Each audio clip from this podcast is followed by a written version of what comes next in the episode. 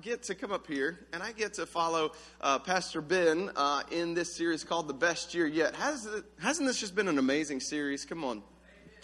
Yeah. And Pastor Ben, I mean, the past few weeks, man, my goodness, it's like week one with Pursue. Man, Pastor Ben just, it was so incredibly amazing about the idea of pursuing God this entire year. And then week two, he topped it. Week three, he topped it and then I get to come up here and, and, and uh, follow all of that, okay? So just bear with me this morning, okay? Okay?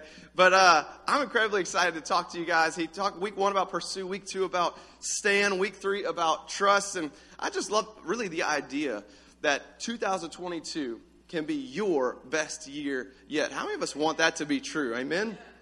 And so, look, we believe here at Victory that this year, 2022, it can really truly be the best year of your life if it's the best year of your life spiritually. If it's the best year of your life spiritually, it affects everything else in your life. And like I said, Pastor Ben talked about pursue, stand, and trust. And today, what I want to talk about, it may not seem super spiritual, but what I want to talk about today is I want to talk about relationships. Everybody turn next to, you, to the person next to you, say, he's going to talk about relationships. And if it, that's your husband or your wife, I'm hearing some, some wives saying amen already, and I haven't even started. What?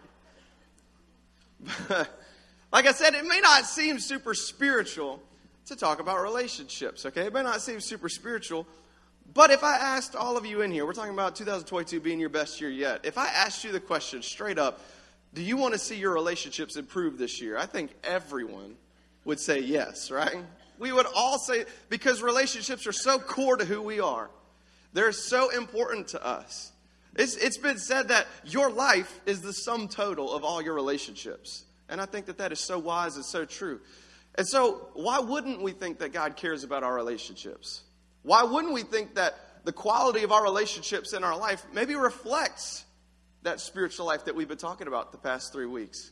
And look, if you don't think that God cares about your relationships, I would look at the Bible. And, you, and here's the good thing you don't even have to open the Bible up very far to get to it, okay? Genesis chapter 2. God has created the entire universe.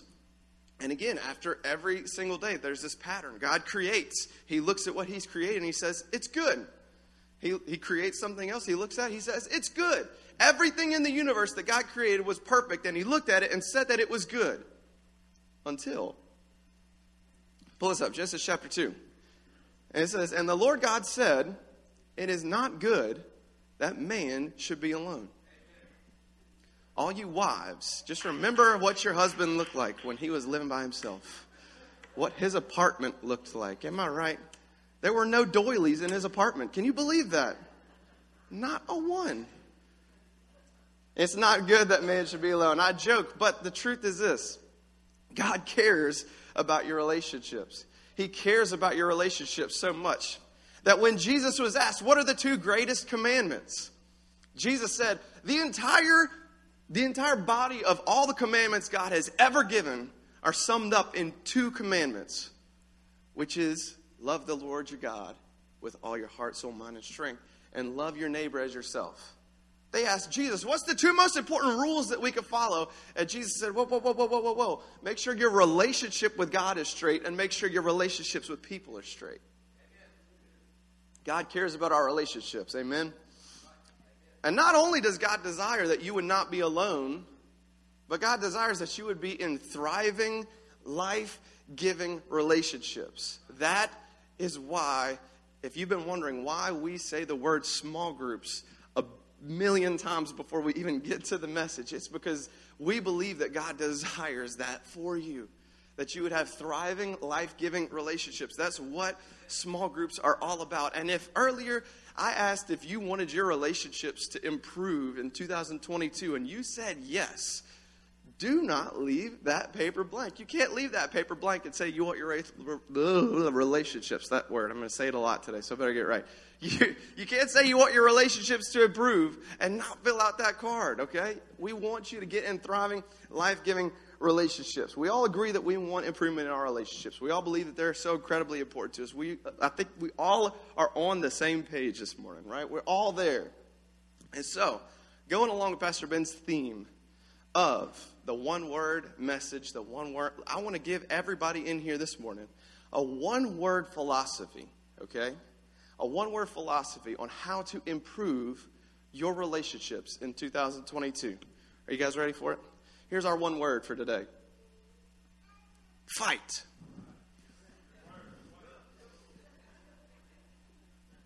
Some of you guys are like, I can do that. This is easy. Already fought this morning. Fought about how y'all relate to church, maybe. I don't know. Fought on the way to church this morning. Some of you guys like uh, this is a little bit confused. Let me clarify with you. Let me clarify, okay? That's a, if the one word philosophy wasn't clear enough on how to improve your relationships in 2022, let's do three words. Can we pull the three words up? Fight with people. Does that sound good? I believe in 2022, if you want to see improvements in your relationships, you need to fight with people. Okay? Anybody been on Facebook fighting with people this morning in the comment section or something? No? Yes? Okay, again, if the one word wasn't clear enough, the three words weren't clear enough, let me just elaborate a little more. I, I want you to fight with your spouse. Again, y'all, I got this. I want you to fight with your kids. I want you to fight with your coworkers. Uh, kids, I want you to fight with your teachers. I want y'all to fight. Are there any teachers in here this morning? I'm sorry. I want you to fight with your friends. I want you to fight with strangers on the street, okay? I want you to fight with people. Turn to somebody next to you and say, fight with people. And then turn to the other person and say, Is he crazy? I want you to fight with people. Now, some of you guys, like I said, this is easy. And again, if you're watching online, now would be a really bad time to tune out, okay? but what do we mean when we're talking about fight with people? The reality is this is when I talk about improving your relationships in 2022, what I believe is that some of you guys in here have already tried this. Been there, done that. I've tried to work on my relationships. And what happened? Whenever I tried and I did all my best effort and I did everything to make this relationship work, they made that comment. They said that thing. They did the thing that I told them not to do. It got quiet in this Presbyterian church this morning. My goodness. But what happens when you try and improve your relationships and that other person just keeps saying that thing and keeps doing the thing and just, you know, they know the thing that will get under your skin and they just do it anyway? What happens in those times? Can we be real? Your heart starts kind of like putting on them boxing gloves, right? Y'all know what I'm talking about. Uh, you, you hear that thing they said? You heard that thing that they said? Look, I, I've been telling them every single week not to touch my tuna sandwich in the fridge, your coworkers and all that. I told them every single look. I've to, I cannot tell you how many times I told him to pick his underwear up off the floor. And your heart starts, you know, like the boxers, the UFC right before the fight. You're just like, just ready to go, right? I'm ready to go. A little bit of adrenaline starts pumping. Y'all know what I'm talking about. Because you're like, okay, they hurt me. I know exactly what word to jab right back with. Amen. Amen. Your heart starts putting on the box of gloves like you're ready to go. Now, here's what I think I don't think that urge to fight is a bad thing case you didn't already get that from the title of the message today. I don't think that urge to fight is a bad thing, but here's what I think would help in 2022 about improving our relationships is whenever you start to feel that urge, whenever the adrenaline starts pumping, whenever your heart starts putting on the boxing gloves and starts getting hops and starts getting ready to say what you know you need to say in this moment, whenever that starts happening, I want you to take that energy and redirect it in the right place. Because here's the key is that if you want to worship God through your relationships, you're going to come up with some of these moments of conflict and you're going to you're, you're going to feel that urge to fight. You're going to feel that urge to say that thing. But what we need to do is we need to redirect that energy to the right place. So here's the adjustment that I want us to make. In that moment when you're about to fight with somebody, when we talk about fight with people, I believe what God wants us to do in 2022 is stop fighting with people and start fighting with people. Y'all see what I did there? Stop fighting with people and start fighting with people. To be a little bit clear, stop fighting against people and start fighting alongside people. If you want to see your relationships improve in 2022, this would be the easiest shift that you can make. Just an easy pivot. I believe God has put that urge to fight inside you, but you got to redirect that energy and stop fighting against that person and start fighting alongside them. What does that look like? What does that look like? Well, I think the first thing that we need to do is we need to realize where these fights are coming from, okay? Because if you're going to want to try and improve your relationships, like I said, I know there's a ton of people in here who've been there, done that. I've tried it. And every time I do, fights come up. I'm going to tell you something. The reason that fights keep coming up between you and that other person is that you and that other person are people. It's very groundbreaking, isn't it? Their heart is beating, okay? And they're a person. And you're a person. And conflict is going to happen. So, how do we minimize these fights? How do we look? Where are these fights even coming from? I think all of us would, you know the answer already, right? It's because they're being difficult. Right? It's because they hurt my feelings. They're a jerk. They broke my trust. They're insensitive. They're tired. They're grumpy. They're having a bad day. They're a Democrat. They're a Republican. They only watch Fox News. They only watch CNN. Where's the amens coming from? That's where all the conflict's coming from. They have all these problems. But what does the Bible say? Can I rip the band aid off this morning? Sorry, everybody. James chapter 4, verse 1. If we really want our relationships to improve and see where these fights coming from, James is very clear. Why do you fight and argue with each other? Tell us why, James. Isn't it because you, me, are full of selfish desires that fight, fight to control your body? That verse had too much me and not enough them. Amen. What causes all the fights? Is it? I thought it was because they were grumpy, because they're a Democrat, because they're a Republican. I thought that was what it was. I thought that's what it was. James says that it's the selfish desires that fight to control your body. The whole New Testament is full of this conflict that is raging within you, talking about how to win that battle of the Spirit of the living God living inside you, fighting against the selfish, sinful desires of the flesh, of your heart, of your mind, that are waging war, fighting constantly, 24 7 within you to take control of your life. And so, I would believe what the Bible says that we are all sinners, that we've all fallen short, that we're all imperfect, and that when there's a conflict between you and somebody else, it has just as much to do with you as it does to do with them. It has just as much to do with me as it does with anybody else. And so the Bible outlines a great way to kind of start to shed off some of these selfish desires. Can you imagine if in conflict, if it's 50% you and 50% them, just for argument's sake here, 50% them, 50% you. And you started to shed off your 50% of why you're fighting. Do you think that that would improve things just a little bit? Or it's like, well, no, because then they'll win. whatever percentage of your side of the fight gets better, the fight gets that much better. Do y'all see that?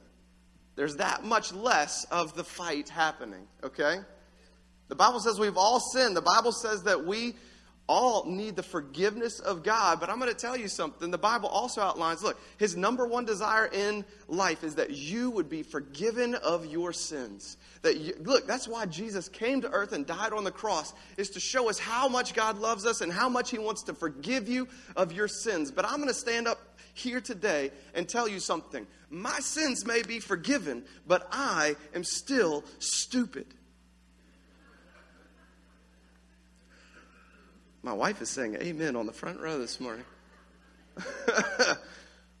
Your sins can be forgiven, but you can still be stupid. That is why the Bible outlines this big word called sanctification, which, if you speak Spanish or anything like that, santo means holy. Sanctification is a big churchy word that literally just means holification. You need to get holified, everybody, okay? You need to get holified. You need God to come in and start chipping away at these selfish desires that are within you. He does it through the Holy Spirit that leads us and guides us. But I'm going to tell you something God has actually put another method. So the Holy Spirit is his number one first method of leading and guiding you and starting to chip away these selfish desires, these sinful desires in your life to get you closer and closer to what his purpose and his plans for his, your life are. But there's another method that he's put in. Let's pull up Proverbs chapter 27. The Bible says this As iron sharpens iron, so one person sharpens another. And look, I will be honest. As of a few months ago, I knew absolutely nothing about iron or sharpening knives or anything like that. Look, when I needed a sharp knife, my knife got dull. I bought a new knife. Amen, everybody. All the men, can I get a gruff amen? And normally, I would lose my knife before it even had a chance to get dull. Uh, can I get another amen from the men in here? Oh, That's just me. Okay, okay. But for any of you men who don't lose your knife and you have in your possession like your favorite knife from 50 years ago, and you've had to sharpen it every hunting season, what happens with your knife when you sharpen it? Any of the men? It gets smaller. And why does it get smaller? I have a little illustration for everybody up here, okay? Because I didn't really know much at all about sharpening knives as of a few months ago, but I kind of started getting into it a little bit, you know, making knives, forging fire, all that kind of stuff. Alec Duvall makes some amazing, beautiful works of art with knives, and he's helped me a whole bunch. But I'm going to bring up two pieces of iron up here, okay? I've got what's called a file. Do I see that? And then a blank knife. Look at this. It's not sharp at all. Anybody see that? Okay. So when you sharpen the knife and the file, the best method to sharpen iron with iron is to get it in one big room, in the same room, for one hour every Sunday morning.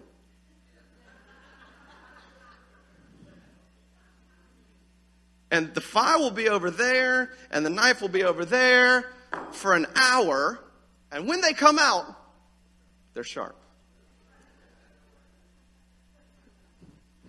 Like I said, I've learned a lot the past few months, okay? But not really. If iron is supposed to sharpen iron, let me put this microphone down for a second. I'm going to put it right here so y'all can hear the lovely noise, okay? You get the iron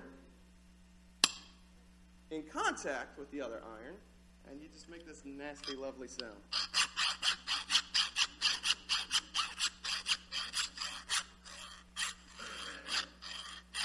for hours and hours and hours and hours. Now, Alec will probably tell you this, somebody who knows how to make knives, that there's much faster ways to do it, but if iron is going to sharpen iron, that's the way that it happens. And the reason it gets smaller over time, men, is oh man, I just spilled all the stuff I was going to show y'all. Okay. Let me do this again. Here we go. The reason it gets smaller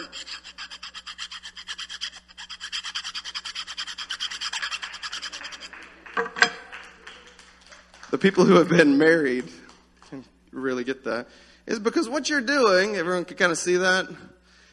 No, trust me. It's really powerful illustration. The reason you can't see it is because what I've been doing is literally just scraping microscopic pieces of the iron off of the iron. And I'm going to tell you something God has put 7 billion files walking around the earth to sharpen you, to get in contact with you, and start to scrape off all those pieces that keep you from being sharp, that keep you from what you were designed and created to be. A knife that is not sharp is not a knife, it is a piece of metal. And I'm going to tell you something. If you are not getting in contact with some of these files that are walking around that you think they've just got a rough personality, you need to get scraped. And I'm going to tell you something. The sharpening process is not easy, and it's not clean. Your hands have dirt and the metal filings all over it. You're blowing metallic snot out of your nose, okay? Very spiritual this morning, I know, right? It's not an easy process. It's not a clean process. And I'm going to tell you something mistakes even happen in the middle of that process. Lots of mistakes. But you can't give up just because one mistake was made. Because the, the key is, is when that mistake happens, you just have to file a little bit more to fix that mistake. You got to come in contact even more to make that mistake. If a mistake was made in the middle of sharpening this knife, and I said, Oh, I give up, I forget about it, and I throw these knives separate away from each other again, the knife would never get sharp. Amen? It's all about the contact. So, how do we get in contact with each other the right way? Because it's not as simple as that. I'm sure Alec is probably cringing, you know, watching how I did that. But there's proper ways to do this. So, how do we get to scraping, everybody? How do we get to where God starts to chip away that sinful desire, the sinful nature within us by coming in contact with the people around us? I got three takeaways for us today to kind of see what we do. How do we get to scraping? How do we fight alongside people instead of fighting against them? Okay? So, three takeaways. Number one is this fight the real enemy. Fight the real enemy. I was saying earlier, fight with your spouse, fight with your kids, fight with your coworker, all that stuff. In those moments where conflict comes up, if we want to improve our relationships in 2022, that this would be the best year yet. We know God desires we have thriving, life giving relationships. When we try and that conflict comes up, your heart starts putting on the boxing gloves. You need to fight the real enemy and realize that your spouse is not the enemy. Your kids are not the enemy. Your boss is not the enemy. The Alabama fan is not, well, let's not go there, okay? We'll make an exception there. Um, but the Alabama fan is not the enemy. Ephesians chapter 6 says this all about the fight that we're supposed to be fighting. And please, please Please look at this. We are not fighting against flesh and blood enemies. We are not fighting against them. Even when you do fight with them, you're not fighting against them. Imagine if you had Mike Tyson and Evander Holyfield in the same ring with each other and they just started jumping in the crowd, trying to punch the person in the crowd. We would all be like, what is happening? That's not who he's supposed to be fighting. When you're standing uh, right up to your, your spouse or your kids or your boss or your coworker or whatever, and we just start jumping right into it, and oh, you're this, and you're just like your mom, or you're just like your dad, or you look. It's because of that thing you did 30 years ago, and oh, you do this every single week, and blah blah blah blah blah blah blah. You're jumping in the crowd and you're fighting somebody you're not supposed to be fighting. Y'all get that? I'm not saying you're not supposed to point things out. I'm not saying you're not supposed to correct people. I'm not saying that. But I'm talking like when you start throwing those verbal punches, and y'all know what I mean. There's a difference between constructive criticism and the verbal punches. Amen. The Bible says what you're really truly supposed to be fighting in that moment is the evil rulers and authorities of the unseen world against mighty powers in this dark world, against the evil spirits in the heavenly places. Every opportunity for conflict is an opportunity for you to put those boxing gloves on in your heart and war in the spirit against the, the designs and the plans that the devil has for your life, for your family, for your marriage, for your friendships. That is an opportunity for you to fight the real enemy. Can I get an amen this morning? You need to fight alongside people. Fight the real enemies. Fight the devil who has his designs to crumble your marriage, to crumble your friendships, to crumble your family. The selfish desire that is literally just the slave of the enemy who is, they're behind. Look, your flesh, your heart, the Bible says your heart is deceitful among, uh, above all things. The devil is the deceiver. The heart is just behind enemy lines trying to get you to be stupid. And you need to fight against the selfish desires that are within you. You need to fight against the devil who has his desire for your family. And you need to fight and stand up and say, No, I am going to listen to the Spirit's guidance in this moment. I'm going to listen to the Spirit's guidance in my marriage and in my relationships and in my family and at my workplace. I'm going to listen to the Spirit's guidance. Don't fight against people, fight alongside them.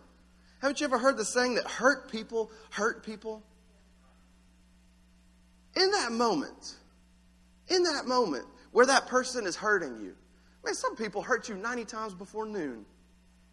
In that moment where they're hurting you, instead of that typical approach that we get, oh, there they go again.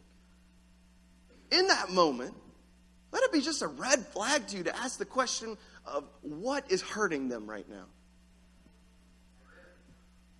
If that person is hurting you, ask the question, what is hurting them right now?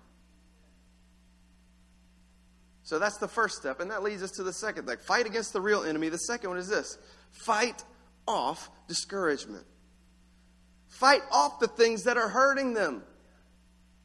Fight off the things that are discouraging them. Proverbs chapter 18 says this Death and life are in the power of the tongue. The words that you speak can create a whole different world for the person that you're in the room with.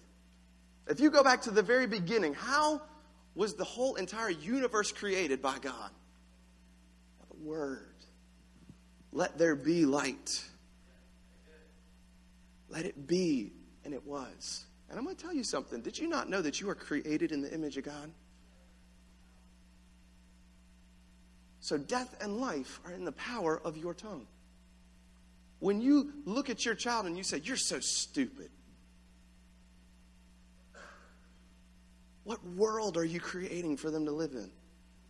But if you look at them and you say, it's okay, every, I made mistakes. You're gonna, you're gonna rise above this. This is, look, you may have made this mistake, but that's not who you are. And what happens when our mouth starts to sound like the mouth of God in their lives? What happens what world are we creating for our spouse to live in? What world are we creating for our kids to, to live in? What world are we creating for our friends? And what words are coming out of our mouth? Maybe that person who's hurt, that's hurting you, maybe they're still reeling from some word you said six months ago. And you could take that thorn out of their flesh with just another healing word. Death and life are in the power of the tongue. John Maxwell says it this way people become what they're encouraged to be. We need to fight off discouragement in our life.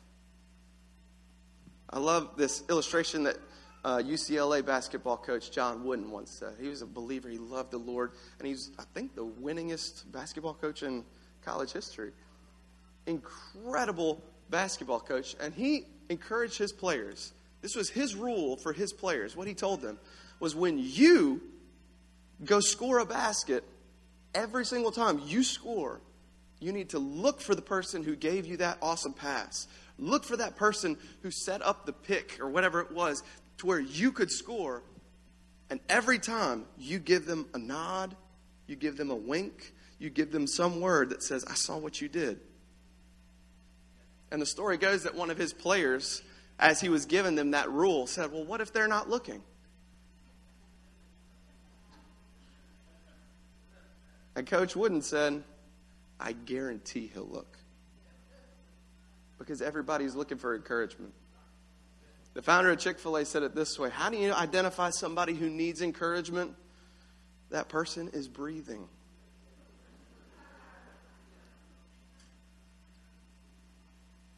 And I'm going to tell you something. The bigger you are in somebody's life, the bigger your words are in their life. Like if after the message, if I say do a message on a Sunday morning and you know somebody comes up and tells me good job, that warms my heart. But I'm telling you, when my wife says good job, I feel like I could like throw a football over the mountains. You know, it's like like ten foot tall.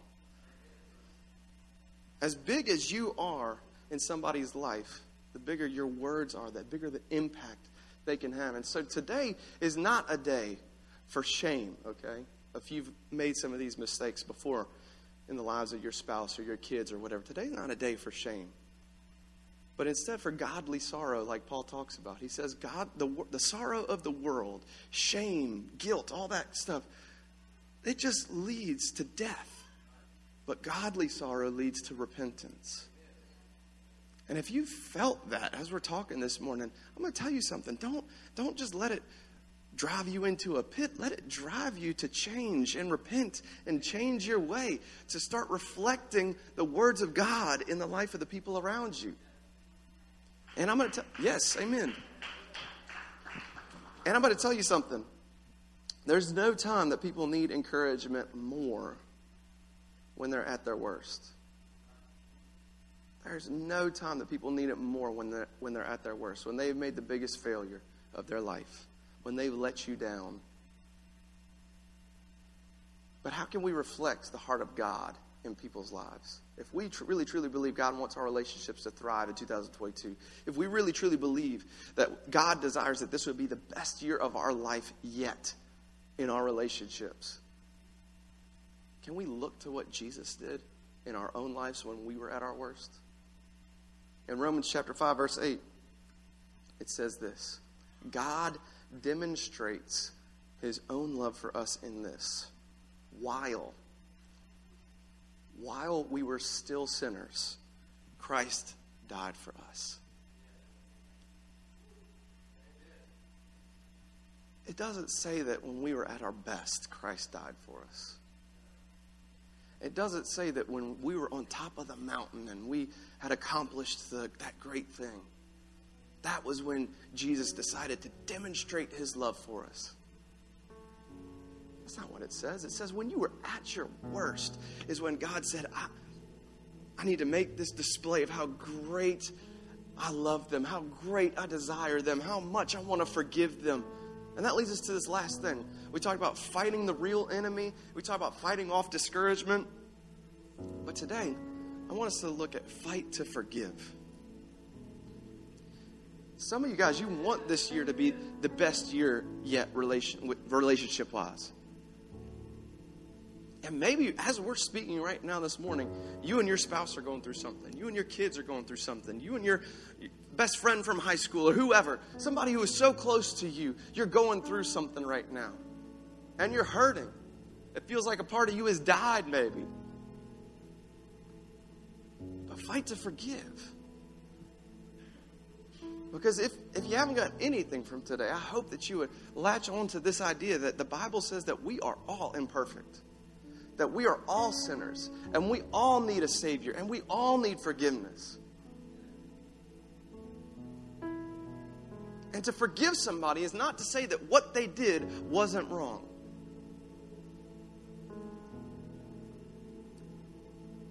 Forgiveness is saying, I'm not going to continue this cycle of wrong. Forgiveness is saying, yes, it costs something. Yes, it cost me something emotionally.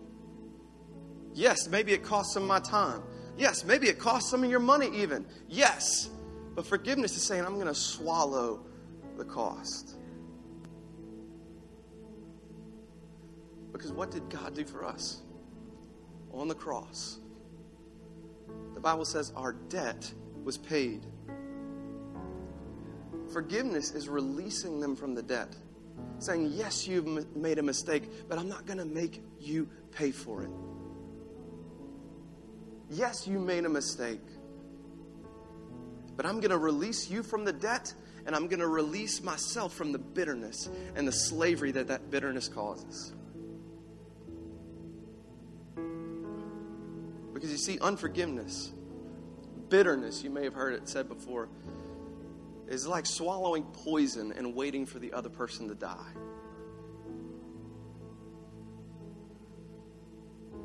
You say, we get so offended so easily. And what does Jesus say? The disciples came up to him and they said, They keep saying this thing over and over and over again.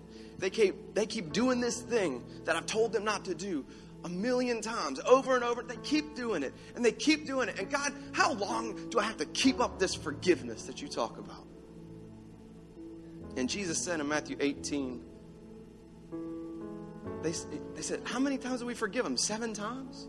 And Jesus said, Not seven times, 70 times, seven times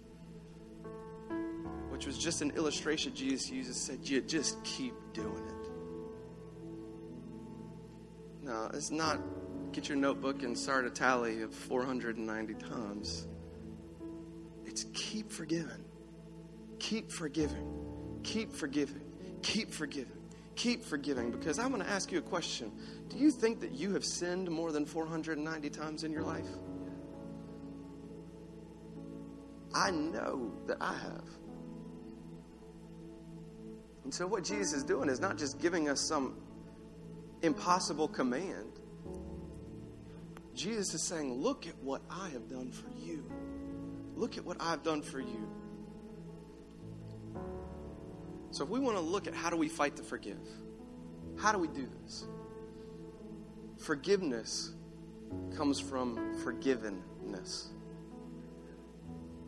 You can only really truly forgive someone when you've experienced the forgiveness of Jesus in your life.